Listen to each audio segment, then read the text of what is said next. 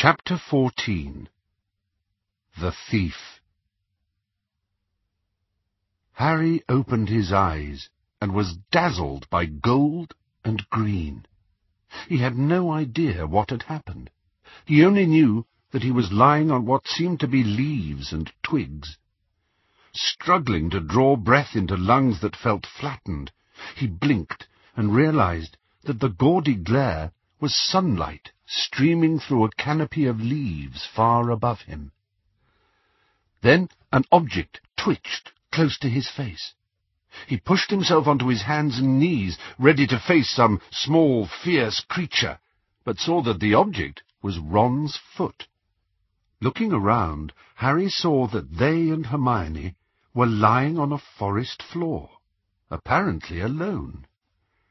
Harry's first thought was of the forbidden forest, and for a moment, even though he knew how foolish and dangerous it would be for them to appear in the grounds of Hogwarts, his heart leapt at the thought of sneaking through the trees to Hagrid's hut. However, in the few moments it took for Ron to give a low groan and Harry to start crawling towards him, he realized that this was not the forbidden forest. The trees looked younger, they were more widely spaced, the ground clearer. He met Hermione, also on her hands and knees, at Ron's head. The moment his eyes fell upon Ron, all other concerns fled Harry's mind, for blood drenched the whole of Ron's left side, and his face stood out greyish-white against the leaf-strewn earth. The polyjuice potion was wearing off now. Ron was halfway between Cattermole and himself in appearance, his hair turning redder and redder as his face drained of the little colour it had left. "'What's happened to him?' "'Splinched,' said Hermione, her fingers already busy at Ron's sleeve where the blood was wettest and darkest. Harry watched, horrified, as she tore open Ron's shirt. He had always thought of splinching as something comical, but this... His insides crawled unpleasantly as Hermione laid bare Ron's upper arm, where a great chunk of flesh was missing, scooped cleanly away as though by a knife. Harry, quickly, in my bag, there's a small bottle labelled Essence of Dittany. Bag, right. Harry sped to the place where Hermione had landed, seized the tiny beaded bag, and thrust his hand inside it. At once, object after object began presenting itself to his touch. He felt the leather spines of books, woolly sleeves of jumpers, heels of shoes. Quickly! He grabbed his wand from the ground and pointed it into the depths of the magical bag. Accio Dittany! A small brown bottle zoomed out of the bag.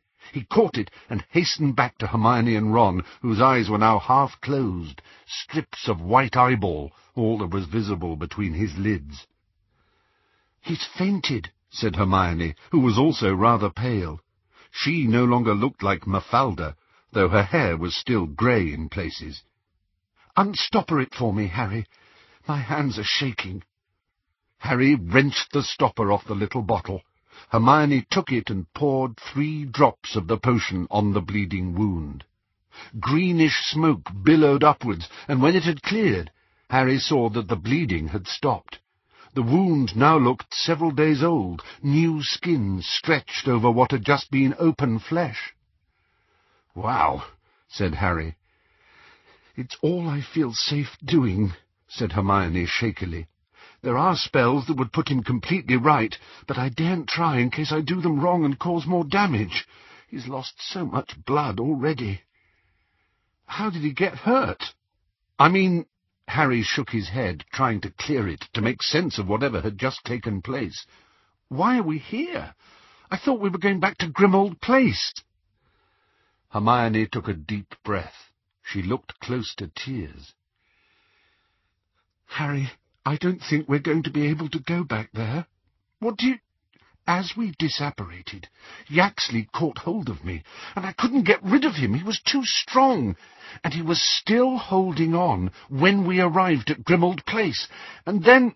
Well, I think he must have seen the door and thought we were stopping there, so he slackened his grip, and I managed to shake him off, and I brought us here instead.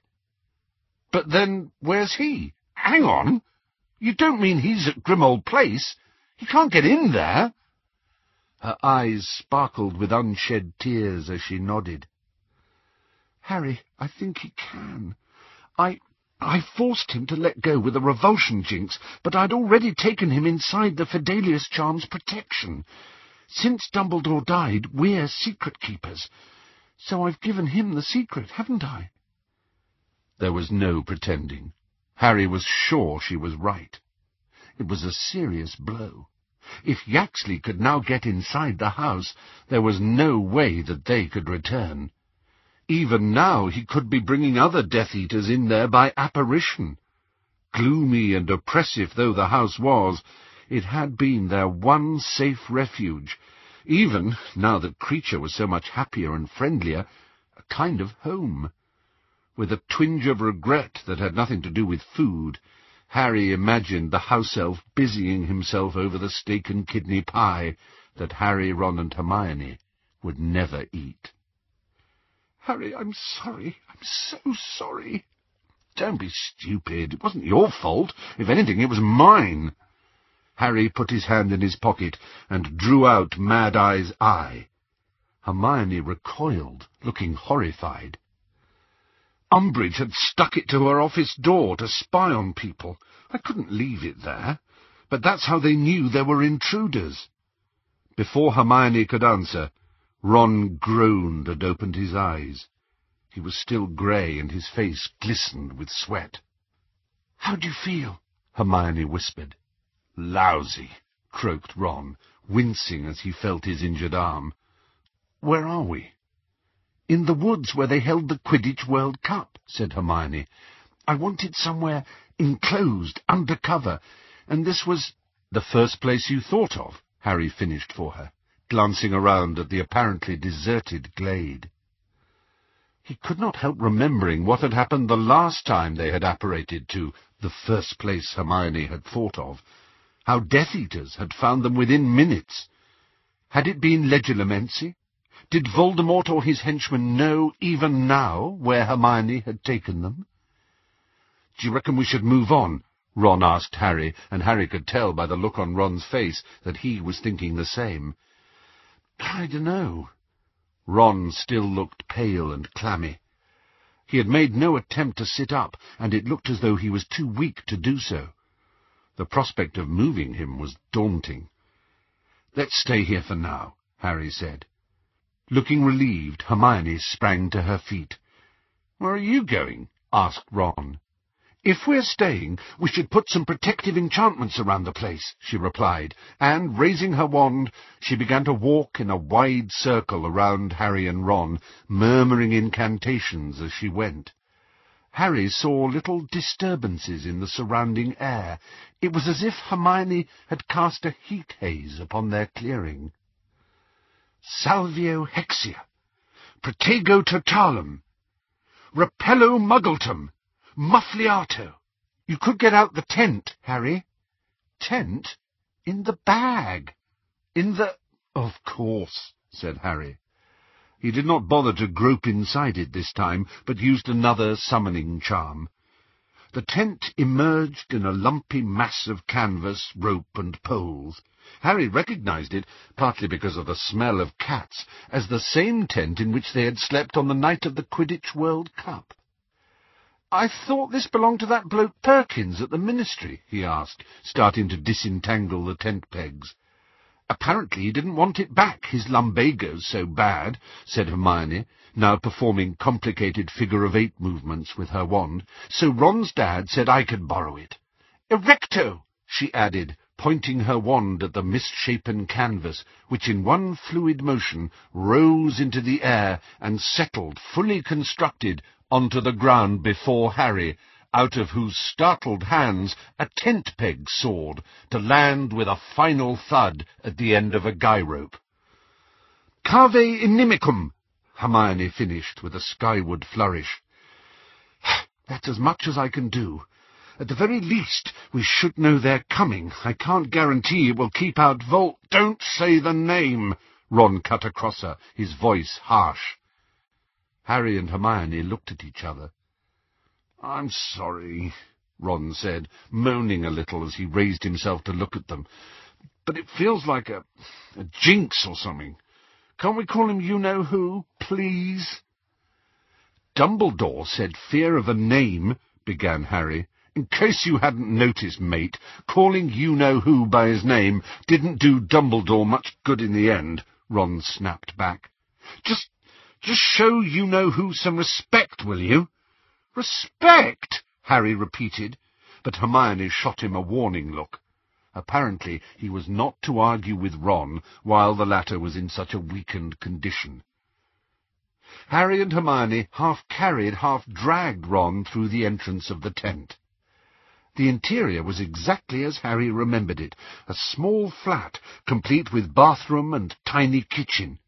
He shoved aside an old armchair and lowered Ron carefully onto the lower berth of a bunk bed. Even this very short journey had turned Ron whiter still, and once they had settled him on the mattress, he closed his eyes again and did not speak for a while. "I'll make some tea," said Hermione breathlessly, pulling kettle and mugs from the depths of her bag and heading towards the kitchen. Harry found the hot drink as welcome as the fire whisky had been on the night that Mad-Eye had died. It seemed to burn away a little of the fear fluttering in his chest. After a minute or two, Ron broke the silence. What do you reckon happened to the Cattermoles? With any luck, they'll have got away, said Hermione, clutching her hot mug for comfort.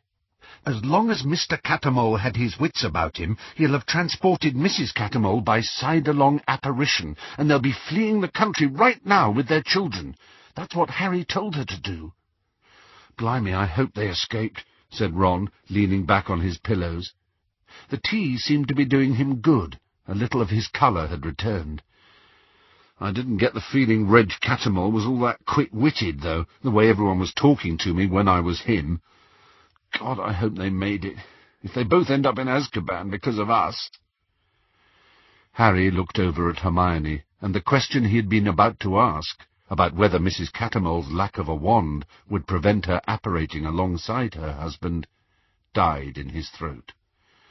Hermione was watching Ron fret over the fate of the Cattermoles, and there was such tenderness in her expression that Harry felt almost as if he had surprised her in the act of kissing him.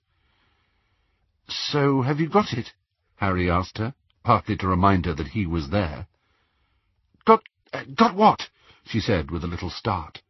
What did we just go through all that for? The locket. Where's the locket? You've got it! shouted Ron, raising himself a little higher on his pillows. No one tells me anything. Blimey, you could have mentioned it. Well, we were running for our lives from the Death Eaters, weren't we? said Hermione. Here. And she pulled the locket out of the pocket of her robes and handed it to Ron. It was as large as a chicken's egg an ornate letter S, inlaid with many small green stones, glinted dully in the diffused light shining through the tent's canvas roof. There isn't any chance someone's destroyed it since Kreacher had it? asked Ron hopefully. I mean, are we sure it's still a Horcrux? I think so, said Hermione, taking it back from him and looking at it closely. There'd be some sign of damage if it had been magically destroyed. She passed it to Harry, who turned it over in his fingers. The thing looked perfect, pristine. He remembered the mangled remains of the diary, and how the stone in the Horcrux ring had been cracked open when Dumbledore destroyed it. I reckon Kreacher's right, said Harry. We're going to have to work out how to open this thing before we can destroy it. Sudden awareness of what he was holding, of what lived behind the little golden doors, hit Harry as he spoke. Even after all their efforts to find it, he felt a violent urge to fling the locket from him. Mastering himself again, he tried to prise the locket apart with his fingers, then attempted the charm Hermione had used to open Regulus's bedroom door. Neither worked. He handed the locket back to Ron and Hermione, each of whom did their best, but were no more successful at opening it than he had been.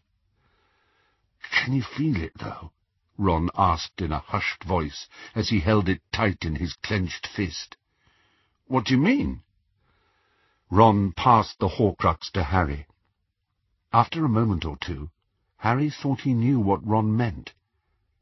Was it his own blood pulsing through his veins that he could feel? Or was it something beating inside the locket, like a tiny metal heart? What are we going to do with it? Hermione asked. Keep it safe till we work out how to destroy it, Harry replied, and little though he wanted to, he hung the chain around his own neck, dropping the locket out of sight beneath his robes, where it rested against his chest, beside the pouch Hagrid had given him. I think we should take it in turns to keep watch outside the tent, he added to Hermione, standing up and stretching. And we'll need to think about some food as well. You stay here, he added sharply, as Ron attempted to sit up and turned a nasty shade of green. With the sneakoscope Hermione had given Harry for his birthday set carefully upon the table in the tent, Harry and Hermione spent the rest of the day sharing the role of lookout. However, the sneakoscope remained silent and still upon its point all day and whether because of the protective enchantments and muggle-repelling charms Hermione had spread around them, or because people rarely ventured this way, their patch of wood remained deserted, apart from occasional birds and squirrels. Evening brought no change. Harry lit his wand as he swapped places with Hermione at ten o'clock, and looked out upon a deserted scene, noting the bats fluttering high above him across the single patch of starry sky visible from their protected clearing. He felt hungry now, and a little light-headed. Hermione had not packed any food in her magical bag, as she had assumed that they would be returning to Grimmauld Place that night. So they had had nothing to eat, except some wild mushrooms that Hermione had collected from amongst the nearest trees and stewed in a billy can. After a couple of mouthfuls, Ron had pushed his portion away, looking queasy. Harry had only persevered so as not to hurt Hermione's feelings. The surrounding silence was broken by odd rustlings, and what sounded like crackings of twigs. Harry thought that they were caused by animals rather than people, yet he kept his wand held tight at the ready. His insides, already uncomfortable due to their inadequate helping of rubbery mushrooms, tingled with unease. He had thought that he would feel elated if they managed to steal back the Horcrux, but somehow he did not. All he felt as he sat looking out at the darkness, of which his wand lit only a tiny part, was worry about what would happen next. It was as though he had been hurtling towards this point for weeks, months, maybe even years, but now he had come to an abrupt halt, run out of road. There were other Horcruxes out there somewhere, but he did not have the faintest idea where they could be. He did not even know what all of them were. Meanwhile, he was at a loss to know how to destroy the only one that they had found, the Horcrux that currently lay against the bare flesh of his chest. Curiously, it had not taken heat from his body, but lay so cold against his skin it might just have emerged from icy water. From time to time Harry thought, or perhaps imagined, that he could feel the tiny heartbeat ticking irregularly alongside his own. Nameless forebodings crept up on him as he sat there in the dark. He tried to resist them, push them away, yet they came at him relentlessly. Neither can live while the other survives. Ron and Hermione, now talking softly behind him in the tent, could walk away if they wanted to. He could not. And it seemed to Harry as he sat there trying to master his own fear and exhaustion that the Horcrux against his chest was ticking away the time he had left. Stupid idea, he told himself. Don't think that. His scar was starting to prickle again. He was afraid that he was making it happen by having these thoughts, and tried to direct them into another channel. He thought of poor Kreacher who had expected them home, and had received Yaxley instead. Would the elf keep silent, or would he tell the Death Eater everything he knew? Harry wanted to believe that Kreacher had changed towards him in the past month, that he would be loyal now. But who knew what would happen? What if the Death Eaters tortured the elf?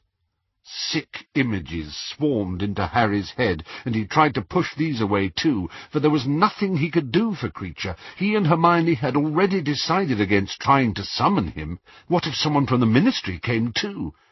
They could not count on elfish apparition being free from the same flaw that had taken Yaxley to Grimmauld Place on the hem of Hermione's sleeve.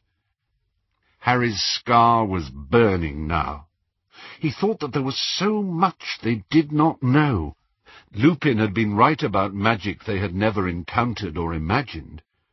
Why hadn't Dumbledore explained more? Had he thought that there would be time? That he would live for years, for centuries perhaps, like his friend Nicholas Flamel? If so, he had been wrong.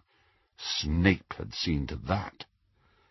Snape, the sleeping snake who had struck at the top of the tower. And Dumbledore had fallen. Fallen. Give it to me, Gregorovitch! Harry's voice was high, clear, and cold, his wand held in front of him by a long-fingered white hand. The man at whom he was pointing was suspended upside down in mid-air, though there were no ropes holding him. He swung there, invisibly and eerily bound, his limbs wrapped about him, his terrified face on a level with Harry's, ruddy due to the blood that had rushed to his head.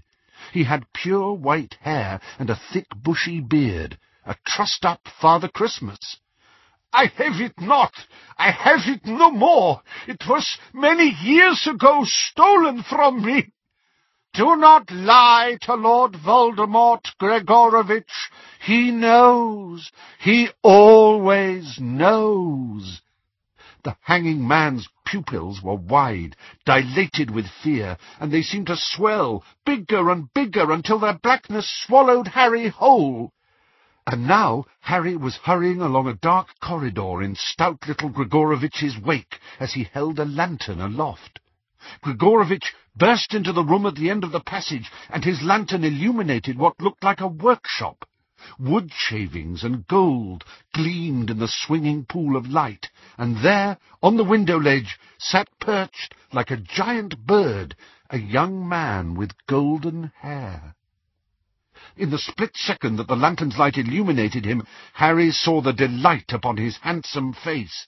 Then the intruder shot a stunning spell from his wand and jumped neatly backwards out of the window with a crow of laughter and Harry was hurtling back out of those wide, tunnel-like pupils, and Gregorovitch's face was stricken with terror. "Who was the thief, Gregorovitch?" said the high, cold voice. "I do not know. I never knew. A young man. No, please, please!" Scream that went on and on, and then a burst of green light. "Harry!" He opened his eyes, panting, his forehead throbbing. He had passed out against the side of the tent, had slid sideways down the canvas and was sprawled on the ground. He looked up at Hermione, whose bushy hair obscured the tiny patch of sky visible through the dark branches high above them. Dream, he said, sitting up quickly and attempting to meet Hermione's glower with a look of innocence. Must have dozed off. Sorry. I know it was your scar. I can tell by the look on your face. You were looking into Vol... Don't say his name! came Ron's angry voice from the depths of the tent. Fine, retorted Hermione. You know whose mind, then? I didn't mean it to happen, Harry said. It was a dream. Can you control what you dream about, Hermione? If you just learn to apply occlumency. But Harry was not interested in being told off. He wanted to discuss what he had just seen. He's found Gregorovitch, Hermione, and I think he's killed him. But before he killed him, he read Gregorovitch's mind, and I saw... I think I'd better take over the watch if you're so tired you're falling asleep, said Hermione coldly. I can finish the watch. No, you're obviously exhausted. Go and lie down. She dropped down in the mouth of the tent, looking stubborn. Angry, but wishing to avoid a row, Harry ducked back inside. Ron's still pale face was poking out from the lower bunk. Harry climbed into the one above him, lay down, and looked up at the dark canvas ceiling. After several moments, Ron spoke in a voice so low that it would not carry to Hermione, huddled in the entrance. What's you-know-who doing? Harry screwed up his eyes in the effort to remember every detail, then whispered into the darkness. He found Gregorovitch. He had him tied up. He was torturing him. How's Gregorovitch supposed to make him a new wand if he's tied up? I don't know, it's weird, isn't it? Harry closed his eyes, thinking of all he had seen and heard. The more he recalled, the less sense it made. Voldemort had said nothing about Harry's wand, nothing about the twin cores, nothing about Gregorovitch making a new and more powerful wand to beat Harry's. He wanted something from Gregorovitch, Harry said, eyes still closed tight. He asked him to hand it over, but Gregorovitch said it had been stolen from him. And then, then, he remembered how he, as Voldemort, had seemed to hurtle through Gregorovitch's eyes into his memories. He read Gregorovitch's mind, and I saw this young bloke perched on a window sill, and he fired a curse at Gregorovitch and jumped out of sight. He stole it. He stole whatever you-know-who's after. And I... I think I've seen him somewhere. Harry wished he could have another glimpse of the laughing boy's face. The theft had happened many years ago, according to Gregorovitch. Why did the young thief look familiar? The noises of the surrounding woods were muffled inside the tent. All Harry could hear was Ron's breathing. After a while, Ron whispered, Couldn't you see what the thief was holding? No, it must have been something small. Harry? The wooden slats of Ron's bunk creaked as he repositioned himself in bed. Harry, you don't reckon you-know-who's after something else to turn into a Horcrux? I don't know, said Harry slowly. Maybe. But wouldn't it be dangerous for him to make another one? Didn't Hermione say he had pushed his soul to the limit already?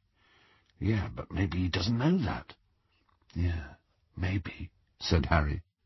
He had been sure that Voldemort had been looking for a way round the problem of the twin cores, sure that Voldemort sought a solution from the old wand-maker, and yet he had killed him, apparently without asking him a single question about wand lore. What was Voldemort trying to find? Why, with the Ministry of Magic and the Wizarding World at his feet, was he far away, intent on the pursuit of an object that Gregorovitch had once owned, and which had been stolen by the unknown thief? Harry could still see the blond-haired youth's face. It was merry, wild. There was a Fred and Georgish air of triumphant trickery about him. He had soared from the window-sill like a bird, and Harry had seen him before, but he could not think where. With Gregorovitch dead, it was the merry-faced thief who was in danger now, and it was on him that Harry's thoughts dwelled, as Ron's snores began to rumble from the lower bunk, and as he himself drifted slowly into sleep once more.